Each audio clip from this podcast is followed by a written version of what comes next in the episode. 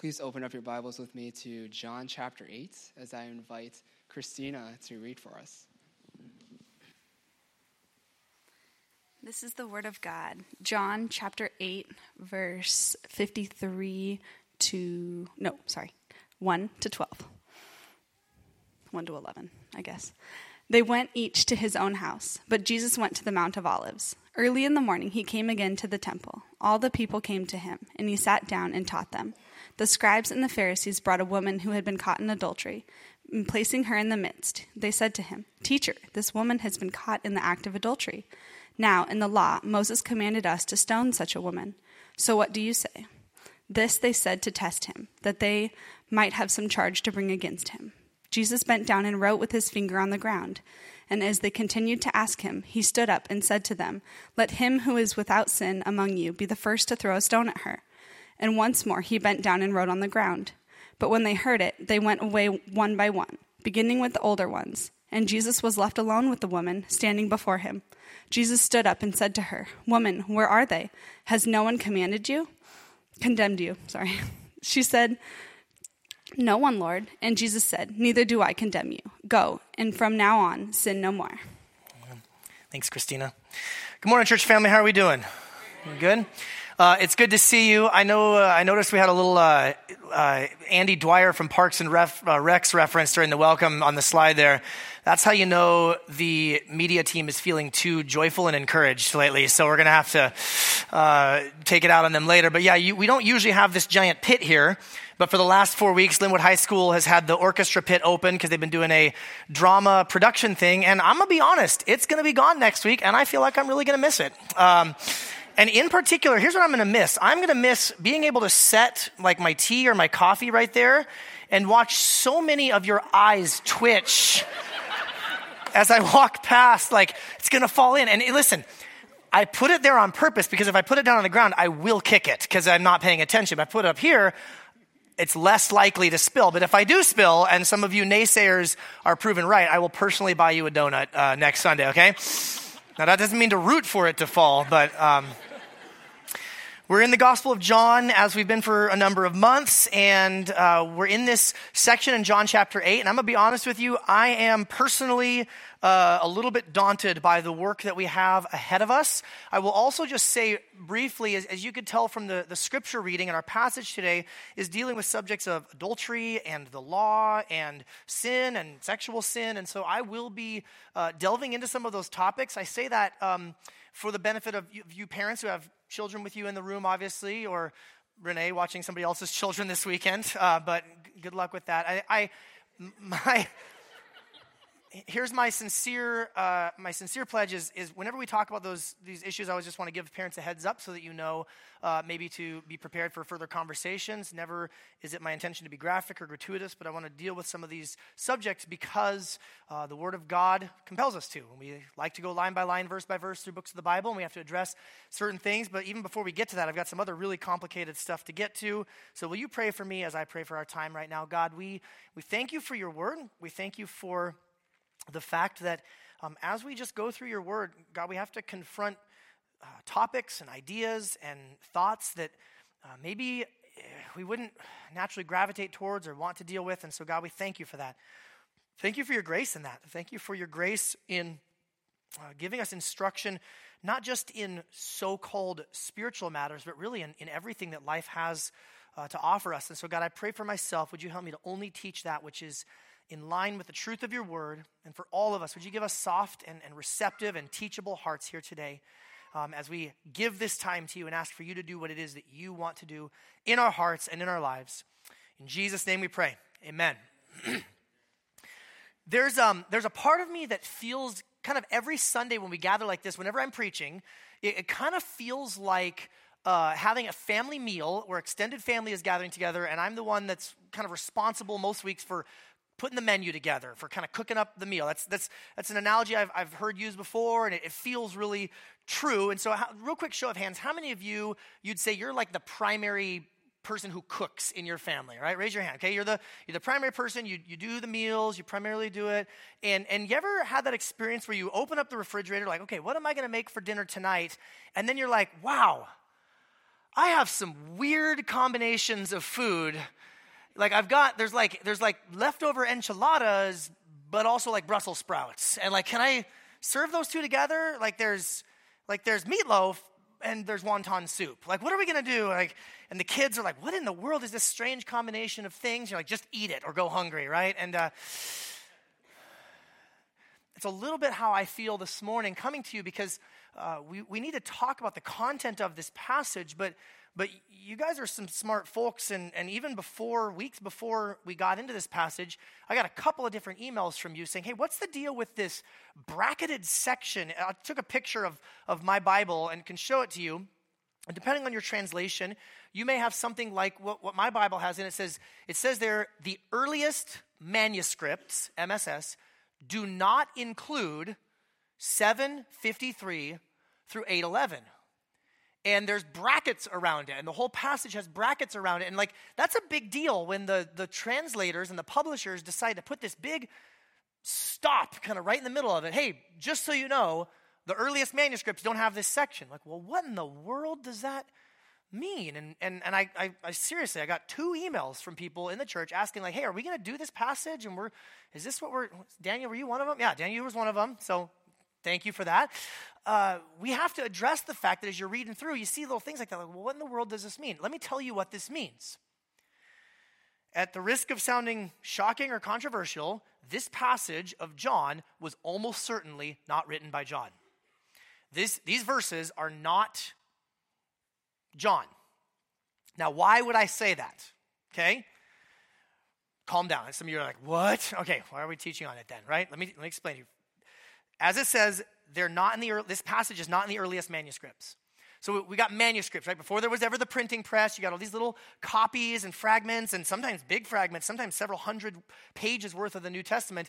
And it's not until you get to the year 400, something called the Codex Bezae, where you finally find this passage in this section of John's Gospel. We have older manuscripts. We got a lot of manuscripts, tens of thousands of manuscripts, copies of the Gospel of John and, and, the New Testament. And this story isn't in the earliest manuscripts. Not only is it not there, it's not in the earliest commentaries. Early church fathers and early church writers would go through and they would comment on the Gospel of John. They would skip this section entirely. And so it's, it's not there in the earliest commentaries. It, it also, when you look at John's narrative, it's kind of an awkward fit if you remember last week, we were talking about Jesus having this conversation with the religious leaders, and Nicodemus stands up and says, Hey, let's make sure we give him a fair hearing and let's not judge him prematurely. And then if you jump to verse 12, they get right back into the conversation about judging and understanding. And, and, and it really makes sense. If you just wiped this section out, then the flow of John's narrative goes a lot smoother. This passage uh, uses words and phrases in the Greek that don't match John's style in this one little section, 11 verses, there are 14 unique words not found anywhere else in the Gospel of John. And here's perhaps the funniest one, or at least the, maybe the oddest one. This story, depending on what manuscript you're looking at, you're looking at some ancient manuscript, sometimes it appears in other Gospels. Sometimes it appears earlier in John, and sometimes it appears in Luke. This guy, Andreas Kostenberger, who I've quoted, uh, you've heard me quote him a number of times, he says this pericope, which is just a fancy scholarly word for this chunk of scripture, represents a floating narrative in search of a gospel home, whether Luke or John, but which was almost certainly not part of John's original gospel. D.A. Carson, another scholar, respected scholar who we've leaned on heavily through this series, he says, despite the best efforts of, of some people to prove that this narrative was originally part of John's gospel, the evidence is just against them. And modern English versions are right to rule it off from the rest of the text, like the NIV does, or to just put it in a footnote, like the Revised Standard Version does. Well, when you mention this, part of the fear or part of the tension that comes up for, for many of you is then, well, oh no, how, how, how can we trust the Bible? Or, or this is going to do that thing where then people start to raise objections about the reliability of the Bible and it's, it's been translated and it's been copied. You got the, um, you know, the, the great American theologian and scholar Dan Brown, who wrote the Da Vinci Code, right? He said that the Bible has, quote, evolved through countless translations, additions, and revisions. History has never had a definitive version of the book. You guys heard arguments like this? Still haven't spilled my coffee, by the way. The, you guys heard arguments like this where where, man, we, how can we trust the Bible? You got one copy of it from antiquity that doesn't have this section and one copy that does have this section and, and how, how can we even trust the bible it's just been collated and compiled by, by you know, messed up human people with political and religious agendas and, and, and the problem is is this argument really misses two fundamental things the first fundamental thing that they miss is the idea of just how well attested historically the bible is we have what, what the leading scholars call an embarrassment of riches in terms of how many copies of the New Testament in particular, but the Old Testament too, New Testament in particular, just how many copies we have. We have a thousand times, Dan Wallace is a guy, he says, we have a thousand times more manuscript evidence that Jesus of Nazareth existed than we do that Alexander the Great existed. A thousand times more. That if you took certain um, uh, ancient works, you know, uh, the, the, the, the wars, Gallic Wars by Julius Caesar, and you stack up how many copies of it we have, you'd stack it up and it'd be about waist high. That's the average. You take the number of copies that we have of the New Testament, you stack it up, it's over a mile high. So if you want to argue with the theological claims of the Bible, that's fine.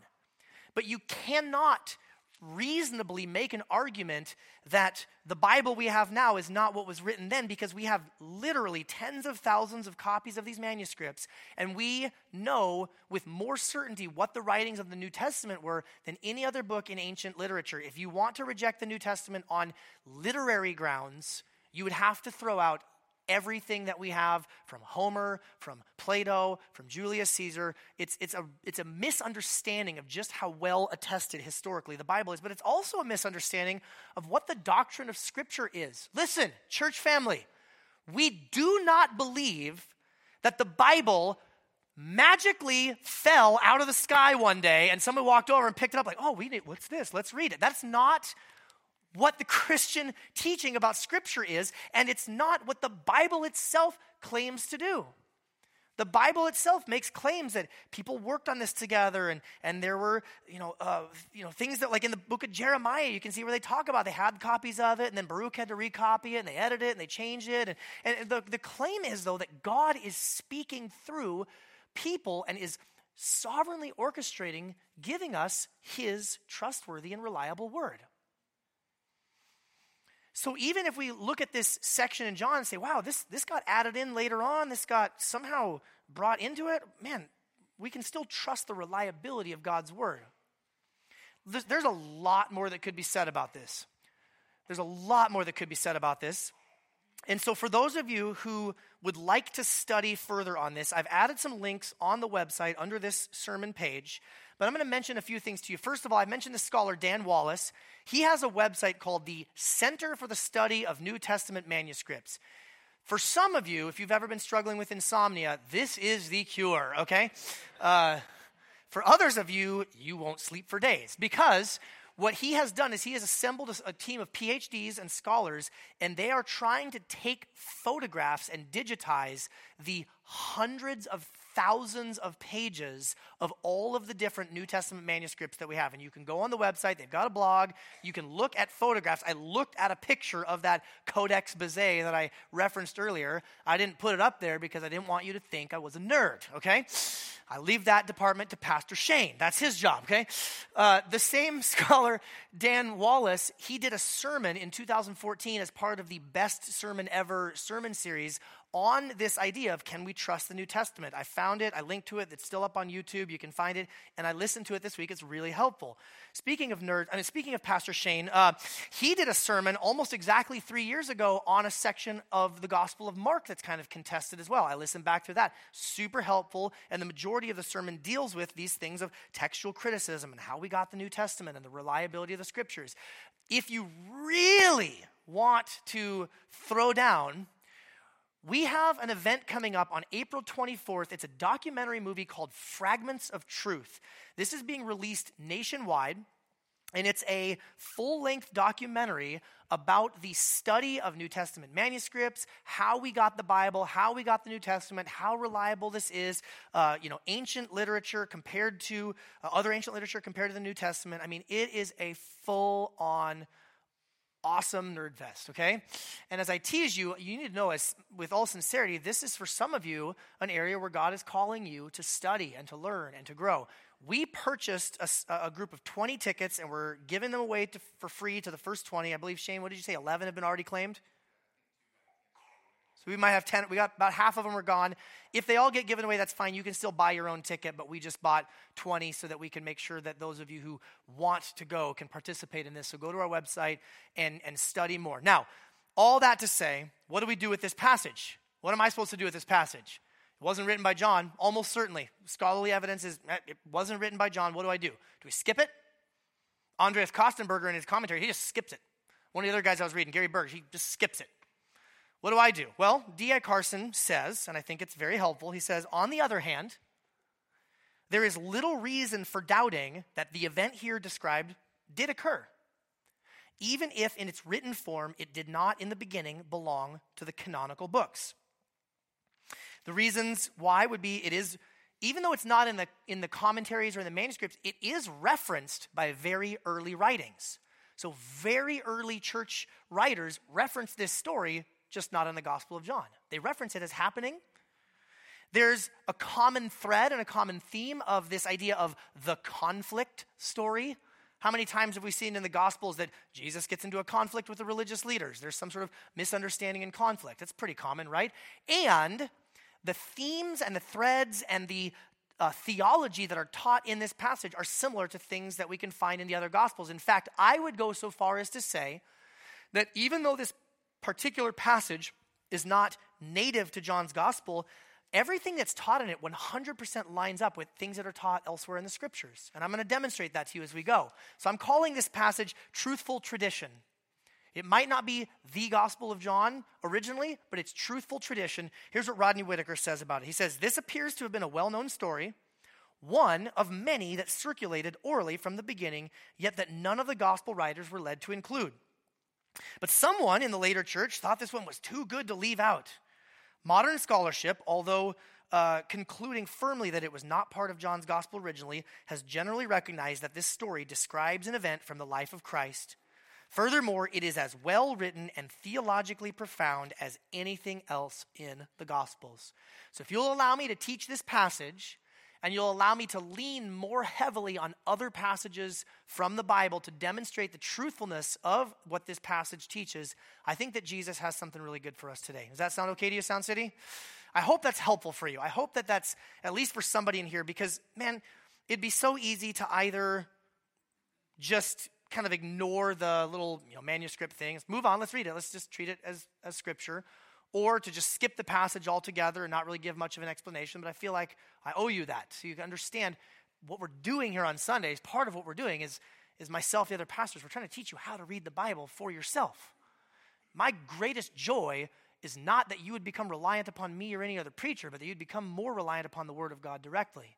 So, how I can serve you and help you, how we can serve you and help you, is to help you to read and learn and study and understand the Bible. Now, here's where we're going to go with this passage today. And I'll start by reminding you of something we read in John chapter 1, verse 17. For those of you who are here back when we first kicked off this passage, you might remember where it says in John 1:17 that the law was given through Moses, grace and truth came through Jesus Christ. And I see this story of Jesus with the woman caught in the act of adultery playing out in narrative form this verse. This verse, by the way, is a contrast verse. But it's not a contrast between bad and good. It's a contrast between good and ultimate. The law of Moses is not bad, and then Jesus showed up and gives grace and truth because darn that law of Moses. No, it's, it's good. The law that was given through Moses is a good gift from God. Amen? But Jesus comes with the grace and the truth of God Almighty. And as great as Moses was, and as great as the law is, one who is greater than Moses is here. Those of you who are around when we did the book of Hebrews, you remember we kept talking about this. It's not bad versus good, it's good versus great. And that's what this story is teaching us. I'm going to read through the story, make some comments as we go through, and I'm going to draw out three points at the end. So, starting in what we can call 753. They each went to his own house, but Jesus went up to the Mount of Olives. And early in the morning, he came again to the temple. And all the people came to him. And he sat down and he taught them. The scribes and the Pharisees brought a woman who had been caught in adultery. And placing her in the midst, they said to him, Teacher, this woman has been caught in the act of adultery. That's intense. In the very act of adultery. Now, in the law, Moses commanded us to stone such women. What do you say? And then John makes this little clarifying parenthetical statement. They said this to test him, that they might have some charge to bring against him. So, quick comment on this. These, these religious leaders, their motives are not pure. They aren't bringing this woman before Jesus because they really care about honoring God's law, the law of Moses. They're not bringing this woman forward because they really, truly care about righteousness and justice and the law. They're bringing this woman forward because they're trying to what? They're trying to trap Jesus. They're trying to get him caught so that they might have some occasion to bring him down. See, the Jewish people, the, the, the nation of Israel, was under the occupation of what great world empire? Rome. And according to Roman law, we can see in other places in the New Testament, the Jewish leaders, they have some authority, but they did not have the authority of the death penalty. And so here they bring this woman out and they kind of give Jesus basically no matter what Jesus says, he could get in trouble. Option one, Jesus says, Well, no, we shouldn't stone her. We shouldn't put her to death. Well, then they've just caught Jesus saying that the law of Moses doesn't matter, and he doesn't care about tradition, he doesn't care about Israel, and he doesn't care about what the law says, and they can turn on him on the basis of Jewish law. On the other hand, if Jesus says, yep, it's clear she's violated the law of Moses, the penalty is clearly death, let's execute her. Well, then they get to go run to the Roman authorities and tattle and say, oh, look at Jesus, he's breaking the law. He's advocating the death penalty when clearly you Romans are the only ones that have the power of the death penalty. No matter what Jesus does, no matter what Jesus says, they've got an opportunity to trap him. They do not care about honoring God. They only care about their agenda of getting rid of Jesus. There's also something fishy happening here. Most commentators point this out, and, and, and much ink is spilled on this. But did you notice what verse 5 says? In the law, Moses commanded us to stone such, what's the word? Women. That is not what the law commands. Do you know what the law? Com- well, let me just remind you that how would I say this? It takes two to tango. Uh, like adultery, you know, like, oh, just, you know, solo adultery. Like, eh, it's not really a thing. Adultery, by definition, is people who are not married to each other, married people who are not married to each other, committing acts of sexuality. And if you go back and you read Deuteronomy 22, Leviticus 20, the law of Moses commands both shall be put to death. So something fishy is going on here. The woman has been singled out, publicly shamed. We don't know what happened to the man who was involved, but we know there was a man involved because what did they say? This woman has been caught in the very act of adultery.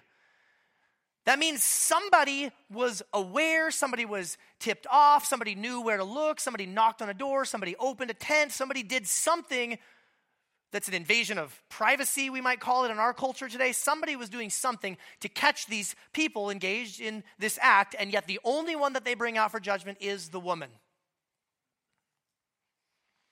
And it just highlights how some things in human nature never change.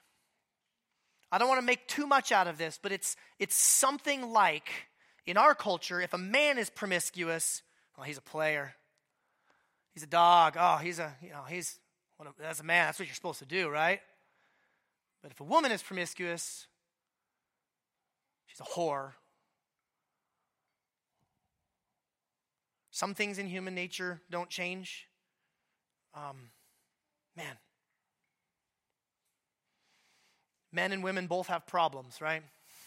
It's not like being a man's easy, being a woman's hard, being a woman's easy, being a man's hard. We, we, we both got our problems. I just read Genesis 3 to my younger children last night, and there's the curse in the garden and for sin. And to the man, he said, Work is going to suck. That's paraphrase. It's in the Hebrew, right? And, and to the woman, marriage is going to be really hard, and, and childbirth is going to be really painful.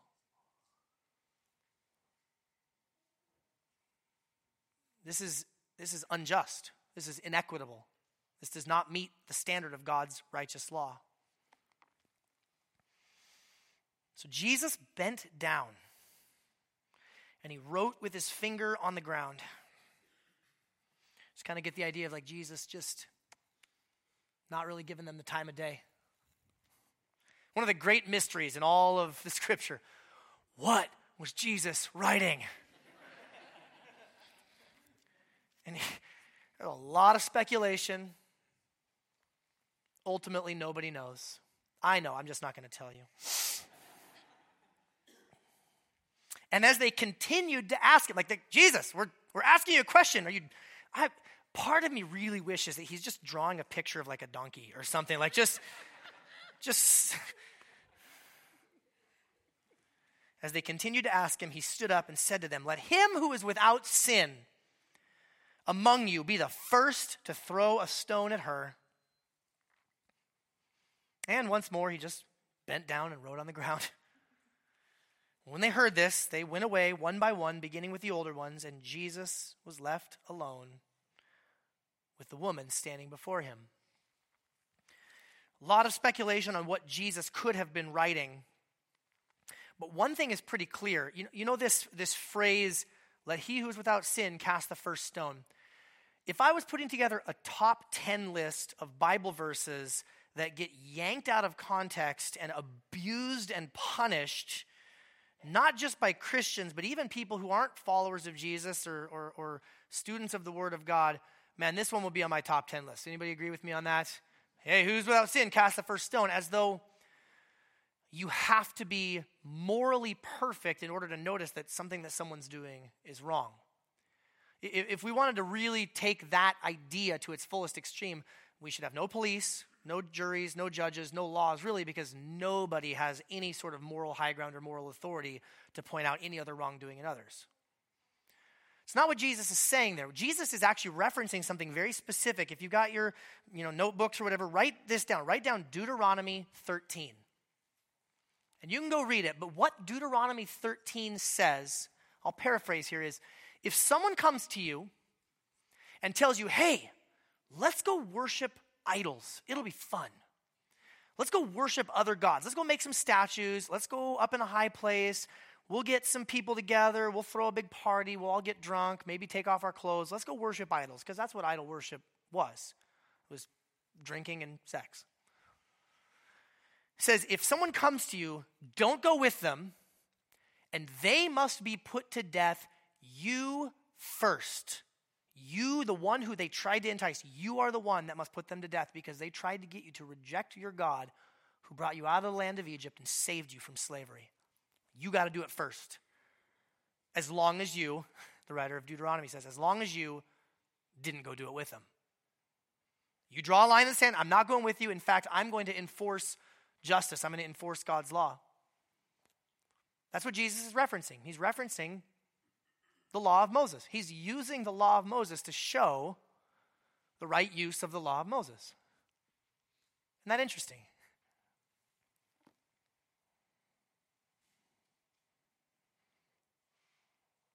They went away, beginning with the older ones. Jesus was left alone with the woman standing before him. Jesus stood up and said to him, her, Woman, where are they? Has no one condemned you? She said, No one, Lord. Jesus says, Neither do I condemn you. From now on, go and sin no more. You guys see how that ties back to that John 1:17 I said? Law of Moses, grace, and truth. The law came through Moses. Grace and truth come through Jesus. Let me say three things about this story. And the first one is this this one, again, um, this one is not hard to prove from the scriptures. I'm, not just this passage, but really a lot of what the Bible has to say is, is this is that sexual sin is serious because sex is such a precious gift. You'll notice that Jesus did not say, Whoa, whoa, whoa, everybody calm down. I mean, as long as she is doing what made her happy, right? I mean, two consenting adults, it's right. That's not what Jesus says. Jesus does not contradict the law of God. Please please join me in my quest to be the type of Christian that does not denigrate the Old Testament, but seeks to understand it in the light of Jesus Christ. For far too many years, heard Christians say just really irresponsible things about the law of God. Jesus does not denigrate the law of God. Jesus doesn't say, oh, it's, it's no big deal. I came with mercy and grace and it's, it's totally cool. People can just kind of do whatever they want. He, he, he doesn't tell everyone to just calm down, he, he acknowledges the seriousness of the moment. And I know I've said this before, but one of the reasons why, why God has a lot to say about sex is because you're talking about the most potent thing, really, in all of human existence. I was having a conversation with a friend earlier this week. This person's not a Christian, and uh, and and he said something like, He's like, he was talking about getting married soon and, and wanting to have kids eventually. And, and like, why, why would you want to have kids? And he's like, because I think it's, uh, well, I can't say exactly what he said, but he said, because I think it's incredible that you can just like make a life. You can just make a human being. I was like, I know. That is incredible. It's pretty remarkable, right? that a man and a woman can come together and the most pleasurable act known to mankind can create a life. And you think about how much joy God must have within himself to create human beings and to have created life. If we're created in his image and likeness. What a precious, what a potent gift, though, right? And so it would make sense that, that, that God would say, hey, here's some ways to do this and some ways not to do this and some parameters and some safeguards because you don't have to be a counselor or a therapist or a pastor or a guidance counselor at a school to know that, like, not even close, the number one category of issues that people are dealing with has something to do with the pain that was caused by misuse of relationship and, and sex. It's just like all the time. All the time. We're seeing a tsunami in our culture right now of this um, what it's the, the Me Too thing, right? Without getting into all the politicization of that, it ought to just break your freaking heart. So many women in our culture have had to deal with either softer forms of sexual harassment or just outright sexual abuse. As a father of daughters, it not only breaks my heart, it enrages me that this is what's considered normal in our culture. Meanwhile, we're sitting here in our United States of America moral superiority when all we have done is sow seeds of sexual revolution for 50, 60, 70 years, and then we're shocked when a horrible tree grows up.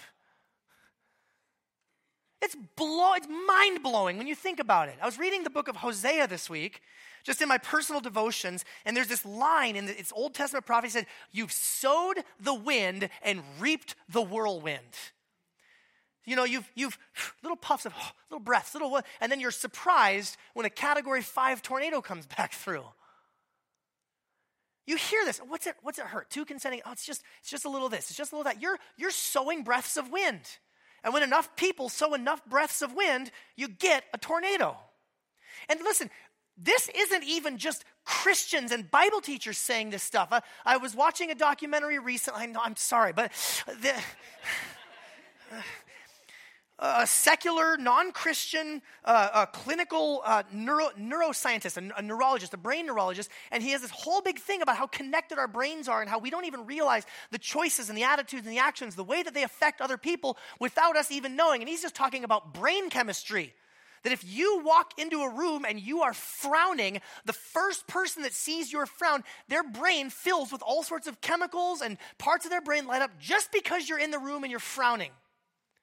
I was listening to a, a, secular psychologist, a series of lectures, a clinical psychologist, a therapist, a counselor, and he was talking about all of the way that clinical psychology proves just how interconnected we are. Meanwhile, for 2,000 years, the Bible's been saying things like, all in Adam will die, all in Christ will be made alive, we're one body in many parts, the one affects the whole. You guys, we've sowed the wind and we've reaped the whirlwind. And then and then people look at this passage like, really? How barbaric. Death penalty for adultery? Really? How barbaric. How primitive. Listen. If you've ever been cheated on, you, you, you might change your tune just a little bit. I didn't bring any MP3s or lyrics to display for you.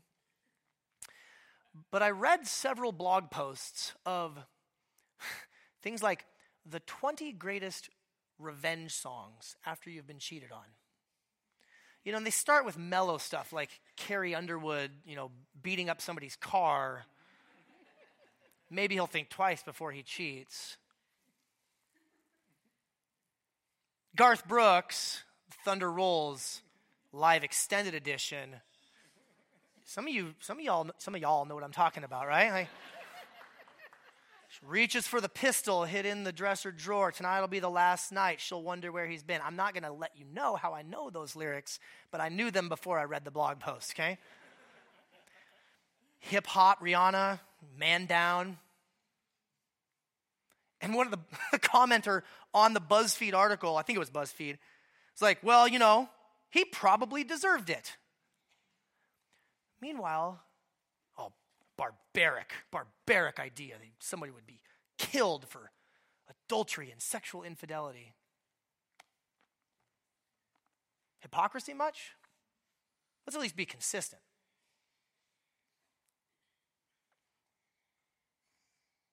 It's one of the most devastating things that a human being can go through to have the, their heart devastated by infidelity and sexual sin.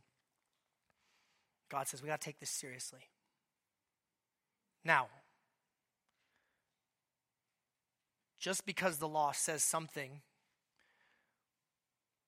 does not mean it has to be enforced. Because even in the law of God, even in the Old Testament, we see this principle at work. It says this yeah, the, the law is good. The law is a baseline, the law is a good starting point. But there's something greater than the law. You know, what, you know what's greater than the law? Mercy. Mercy is greater than justice. Or to put it another way, love is the goal of the law. Again, let me demonstrate, not just from this passage, let me demonstrate it to you from the scripture. James chapter 2.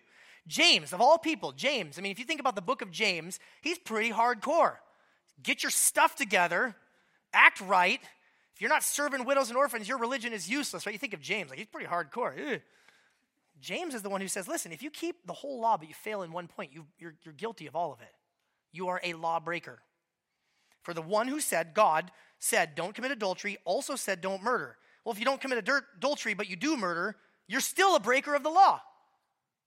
So, friends, Speak and act as those who are going to be judged under the law of liberty. Judgment without mercy is given to the one who has shown no mercy. And then he says this mercy triumphs over judgment. I want you to think of like a, like a word cloud. You ever seen a word cloud? I want you to think of like law, justice, judgment, fairness, equity. That's all these words are, are interrelated with each other. He says, Look, just because your flavor of sin is different than somebody else's flavor of sin, you are also a lawbreaker, and you need to think and act toward others as you would want to be judged. It's like it's like y'all are y'all eating poison ice cream. Quit arguing about what flavor it is, right? Well, you know, my, my poison ice cream is, is fudge brownie, and there's a spumoni, and only weirdos eat spumoni, right? It's like it, it's bowl full of poison. Tastes really good at the moment, you're about to die. James says that there's something greater than judgment or justice or the law, and it is mercy. The Apostle Paul writes in Romans 13, he says, Owe no one anything except to love each other, for the one who loves another has fulfilled the law. Here's the point of the law it's love. For the commandments, you know, you shall not commit adultery, you shall not murder. Funny how adultery and murder always make the list. They're like right there in the top 10 list, right? You shall not steal, you shall not covet, the Ten Commandments. They're all summed up in this word you shall love your neighbor as yourself. Love does no wrong to a neighbor, therefore, love is the fulfilling of the law. Let me, let me ask you this for those of you who are parents and you have kids, you ever notice that kids very often gravitate towards justice and fairness, right? It's not fair. Oh my gosh. It's not fair this, it's not fair that. I'm like, look, if you want to run your family on the basis of just fairness, good luck with that. You're going to turn out a bunch of little legalist, moralist lawyers. No offense to any of the lawyers here, but you just all they're going to do is spend all day arguing and going back and forth, as opposed to what if you really sought to raise your children to genuinely love one another, to seek to build each other up? What if we treated church like that? What if we treated community like that? You know what's interesting? Let me pick on, let me pick on both sides of the political spectrum for just a moment here. In my lifetime, I can remember kind of two major things that have been big public controversies around this idea of like law and justice. One is uh, the public display of the Ten Commandments. You guys remember, I don't know what that's maybe been about 10 years or so, a lot of stuff in the news about we got to get the Ten Commandments up. We got to get the Ten Commandments up. Ten Commandments, good or bad? Good, thank you. Thank you. I appreciate that. Easy one. But the amount of energy and effort that was spent over putting up the Ten Commandments, like, yes, that, that, that's like a starting point. Ten Commandments isn't like the peak and the pinnacle of everything. That's like the baseline. Like, hey, don't murder each other and don't commit adultery on each other. But you know what's even better? Love one another, serve one another, forgive one another. On the more liberal, you know, progressive side of things, we're seeing kind of right now this whole big movement towards social justice. Again, is it good or bad to have a society that is just? Good. Yeah, if you don't think that God cares about justice in the society, how people treat each other, you're not reading the Bible. But again, social justice, treating each other justly, is that the ultimate goal? No, that's like, a, again, it's a starting point. Like, yeah, how about we just treat people fairly? But you know what's even better? How about we love one another? You know what the kingdom of God calls us to?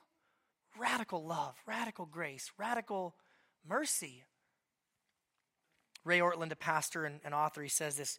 He says, We revere the Ten Commandments, but we will not spend eternity shouting, Worthy is the law, but worthy is the Lamb. Some of you are naturally justice minded and fairness minded. And I just want to encourage you there's, in this passage, Jesus is showing, yeah, that's good. Justice is good. People being held accountable is good, but there's something a lot better mercy, love, grace, forgiveness.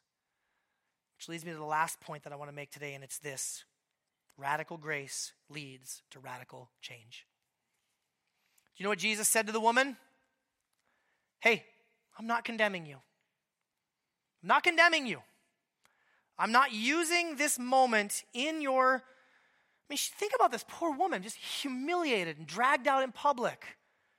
Maybe half dressed, who knows? I mean, just, just humiliated. And Jesus meets her with mercy and love and grace and kindness. And then what does he say? Now, I'm not condemning you. Now, I, I want to speak truth to you. I've shown you grace. Now, let me tell you don't keep going down this path.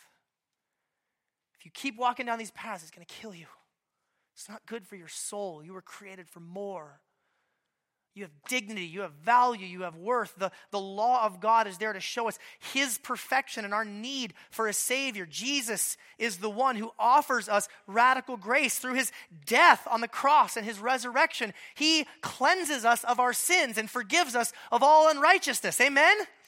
But that's not the, the end of where the gospel goes. The gospel then says, I've, I've cleansed you, I've forgiven you, I've, I've washed you clean. Now let me teach you and let me instruct you and let me speak truth to you to show you how now to live in a way that will bring you great joy. Guys, God never commands anything to rob us of joy, but to give us true and lasting joy.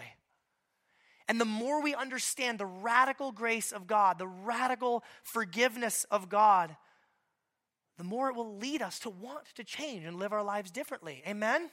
This is what Paul says in Romans chapter 2. It says, God's kindness is intended to lead us to repentance. In fact, that verse comes in the middle of a warning like, hey, don't just take advantage of the grace of God. Just because He's got all this grace, don't just be like, oh, cool, thanks for the grace, and then just go on doing whatever you're doing. He says, don't you, don't you understand that God's kindness is intended to lead us to repentance? And I love that because it brings all sorts of clarity to all sorts of things. It's not, most times, God's pure harshness that leads us to want to change. Man, it's, we want to see the beauty of the gospel of grace. And the more you really get that, the more you're going to want to turn your life over to Him and trust yourself to Him. But it says, yeah, there's, there's change that comes when we've seen just the ugliness of the cross.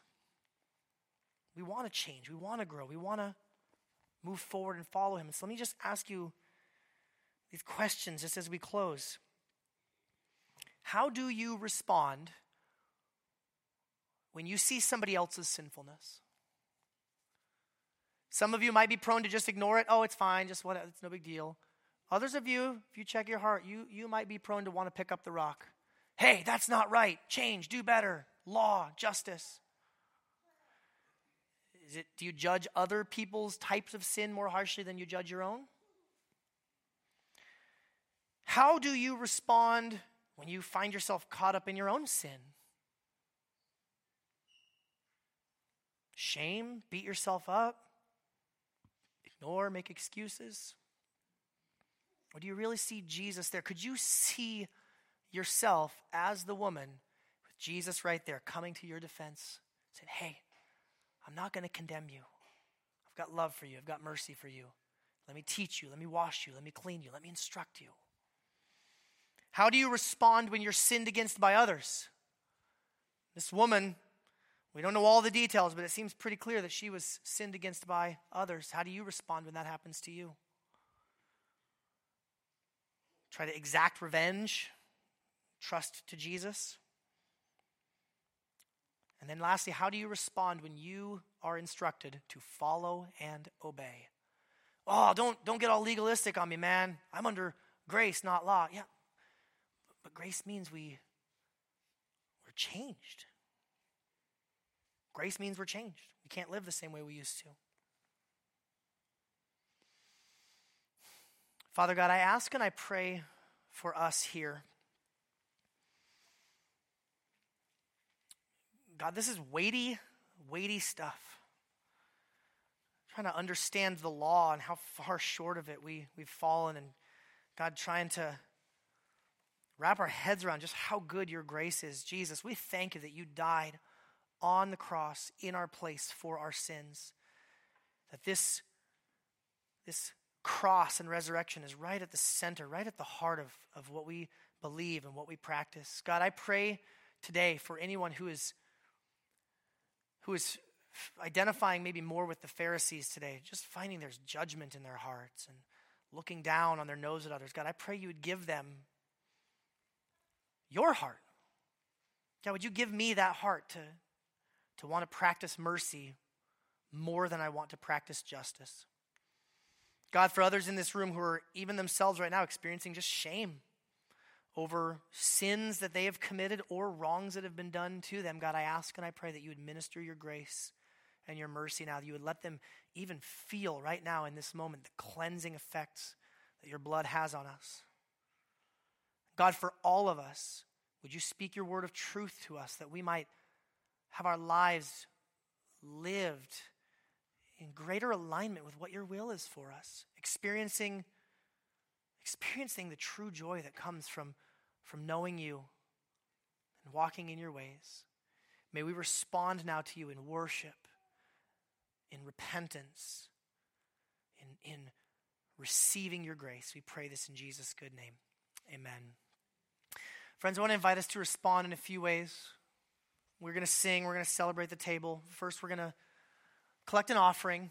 And uh, even in a moment like this, I acknowledge just uh, feels a little bit kind of like a swift left turn. Here's the idea we give not out of guilt or duty or obligation. We give because God has given us everything, He's given us His grace. All that we own, all that we have, ultimately belongs to Him. And so we give as an act of worshipful response, cheerfully, as the scriptures would call us to. I'm going to read from 1 Corinthians 11. I'll just invite you to just stay in a place of receiving His grace right now.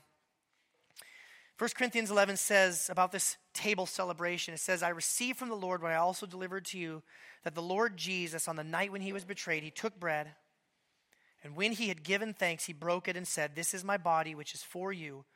Do this in remembrance of me. In the same way, also, he took the cup after supper, saying, This cup is the new covenant in my blood.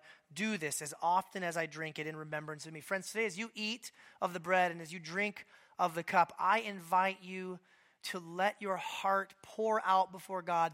Thank you for your grace and thank you for your mercy that we deserved condemnation and instead we received love. Let a person examine himself. Whoever eats of the bread or drinks the cup in an unworthy manner will be guilty concerning the body and blood. So we need to examine ourselves first before we eat of the bread and drink of the cup. If you're here today and you're not yet a believer in Jesus, I would invite you to abstain from this meal. This is for Christians. Or even better than abstaining, give your sin to Jesus. Cry out to Him for grace and mercy and join us at the table as we eat of the bread and as we drink of the cup. I'll invite the musicians to just play quietly for a moment, to give you a moment to do this, what it says to do, to pause and to reflect, and then uh, when they're ready, they'll invite us to stand and we'll sing of the grace and the mercy of God. Father, thank you for this time of celebration. Thank you for this time. I pray that it would be healing time, God, as we, as we feel the weight of what this passage teaches. I ask and I pray, Father God, that you would allow us to feel the more weighty grace of God. And as we receive this grace, as we eat and as we drink together now and as we sing together, would you empower us to live lives where we forsake our sin and we pursue the truth that you have for us, Jesus? Be with us now, we pray. Jesus' name, amen.